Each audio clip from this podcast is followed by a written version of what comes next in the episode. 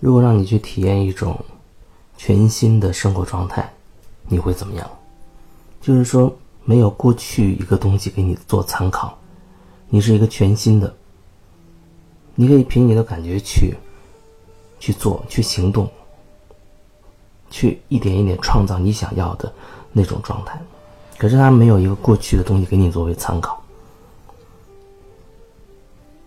面对这个未知，确实让人觉得有担心和恐惧。就像这两天，呃，我决定从南京到山东的日照，去开始一段新的时光。所谓这个新的，对我来说真的是新的，它没有过去的东西可以给我做参考。未来会怎么样？可能每一天。我都无法去预计，也没有办法去计划。最近这两年一直都是处在这样的一种状态里，这种状态很新鲜，也很精彩，让我觉得我是在真切的活着。但是这种状态，它也会不断的去冲击到我。人的那些层面，比如说一些小我的层面，会有不断的有一些新的担心、新的恐惧的那些点，让我通过这两年的这种状态的生活，看到通过遇到的不同的人，更加的清晰的看清我自己那个部分的一些状态。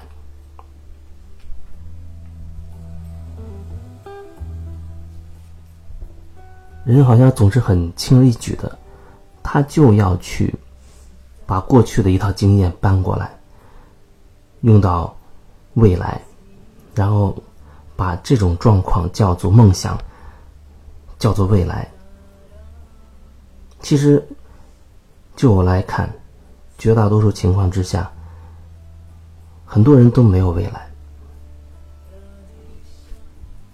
你以为你过的那个生活，或者说。你所计划的那个人生好像是一个新的，可是仔细想一想，你走的每一步，似乎又留有过去的影子。那不是一个新的，完全每一个片刻，你去感受每一个片刻之后，然后在那个当下做出的决定。就像很多人他会有一个计划，他会希望未来的一年会怎么样。五年会怎么样？十年会怎么样？根据他过去的人生的经验，他会觉得眼前这件事需要怎么处理？我实现这样的一个计划，每个步骤要怎么做？绝大多数情况，它是基于过去的那些经验，所以呢，并不是一个真的新的东西。现在最近被很多人啊，被一些朋友拖到一些群里面。要感受现在很多人的一些状况。现在很多人已经可以说是已经准备逃离城市的生活，用“逃离”这个词。城市里面交通拥挤，然后。很多人他的情绪没有办法自己去转化和清理和觉察，很多吃的东西恐怕没有那么健康，不那么理想。然后孩子的教育又是一个大问题，空气也会觉得有污染，吃的、住的、穿的、喝的，很多很多都会觉得。是一个问题，所以有一些人开始计划了一些新的生活状态，一些人会开始策划，呃，进行一些新的新新型的生态社区的建设。有的人他的心态是很偏向于比较中正的、平和的，他可能真的是。发自内心的去喜欢做这件事情，但是也有这种情况，他就建这个生态社区，基于是对城市的一些状况的厌恶，比如说觉得人跟人之间关系很冷漠，他不喜欢跟那样的人相处，啊，或者因为食品问题，啊，各种问题，他才决定去另辟一块天地，去创造一个自己想要的那种生活状态。在这儿，我要说到吸引力法则，就是你内心是什么真实状况，你自然而然就会把相应的状态吸引到你的生命中来，吸引到你的生活中来。它就是那样，这没有什么讨价还价或者其他任何，嗯。与之不符的那种状况，就是你是什么状况，你就会吸引什么状况。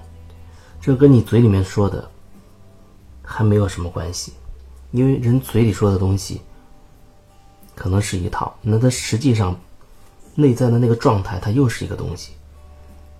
甚至很多人他还没有办法很深的去自我觉察，也就是说，他不知道自己内在真实的那个状态是什么。不知道自己真的想要什么，所以他在实现自己的那个梦想的过程中，也会觉得有很多困扰、很多困惑。哎，怎么总是遇到这样的人？怎么总是遇到这种状况？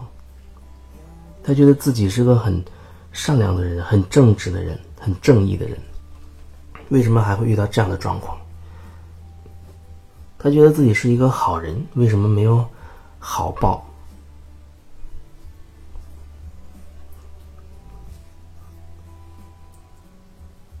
那可能好人真的不会有好报。特别是你当特别的渴望当一个好人，你觉得自己已经是一个好人的时候，那不会有好报，因为你把一些坏都藏在心里了。不管你是不是夫妻。你都可以去好好的梳理一下自己内心的那些状态。当你想渴望呈现一种好，呈现一种善给别人看的时候，你心里面是不是有很多抗争、抗拒？比如说你的好，你的正义，其实内在你是在反抗另一种状态，另一种邪恶的状态。另一种不友，你觉得别人不友善的状态。如果你呈现出的那种好，不是发自你真心自然而然产生的，而是基于去打压你不喜欢的另一个极端的话，那你始终是在这个二元游戏里面在玩，一样一模一样。你那个所谓呈现出的正义，跟你心中批判的邪恶。是一回事儿，无非是你把它定义为两个名字，一个叫正义，一个叫邪恶。所以我也感觉有很多人，比如说在生活当中遭受了很多挫折，他就会下意识的朝另一个极端去走。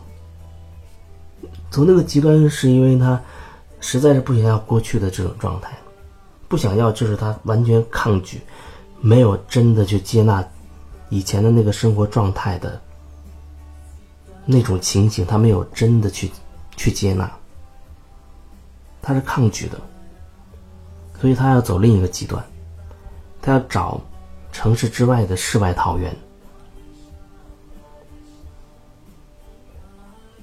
然后他要找一些所谓志同道合的人，制定一些规矩，然后开始新的生活。可是我要说，只要你心中还带有那种恨意，只要你心中还带着那些抗争，只要你心中还在批判着某一类人的生活，你即便是逃到月球上，你也逃不过自己内在的战争。无论你正在创造什么样形式的生活，那形式并不是重点，形式不是重点，你内在那个分裂的状态始终依旧。所以本质上你没有创造新的生活，你只是创造分裂，无非是你从那样的一种分裂状态，然后又演变成另一种跟它相对应的那个极端的分裂状态，还是在这个系统里面做同样的游戏，没有变化，没有变化，没有变化。所以你要问问自己，或许你对我所说的心里有反应。那的反应有可能你觉得哦是这样，有可能你会觉得你胡说八道，你会对我有一种指责批判，没有任何问题，因为我说的内容不重要，重要的是听完我的说的这段话，你会有什么反应？你会有什么感觉？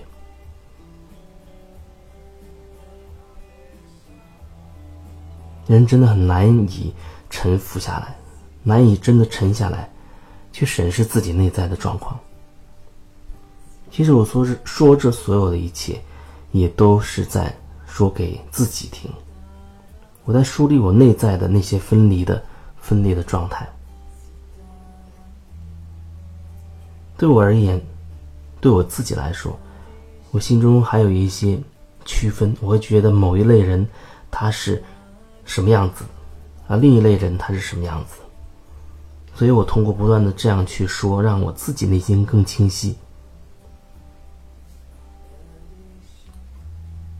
至于你听了之后你会有什么反应，那呈现的是你心中真实的状态，那是你需要去面对的。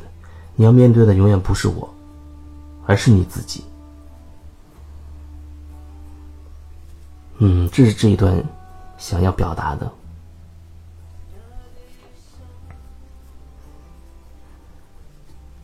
那也要感谢你的聆听，感谢朋友们的打赏也好，赞呃是赞助，好像改成赞助也好，无论什么样的形式，我都感激。当然，现在好像打赏这个功能已经被升级成了赞助了。如果你觉得麻烦而又想打赏的话，那你也可以选择直接加微信。啊，发红包这种方式都没问题。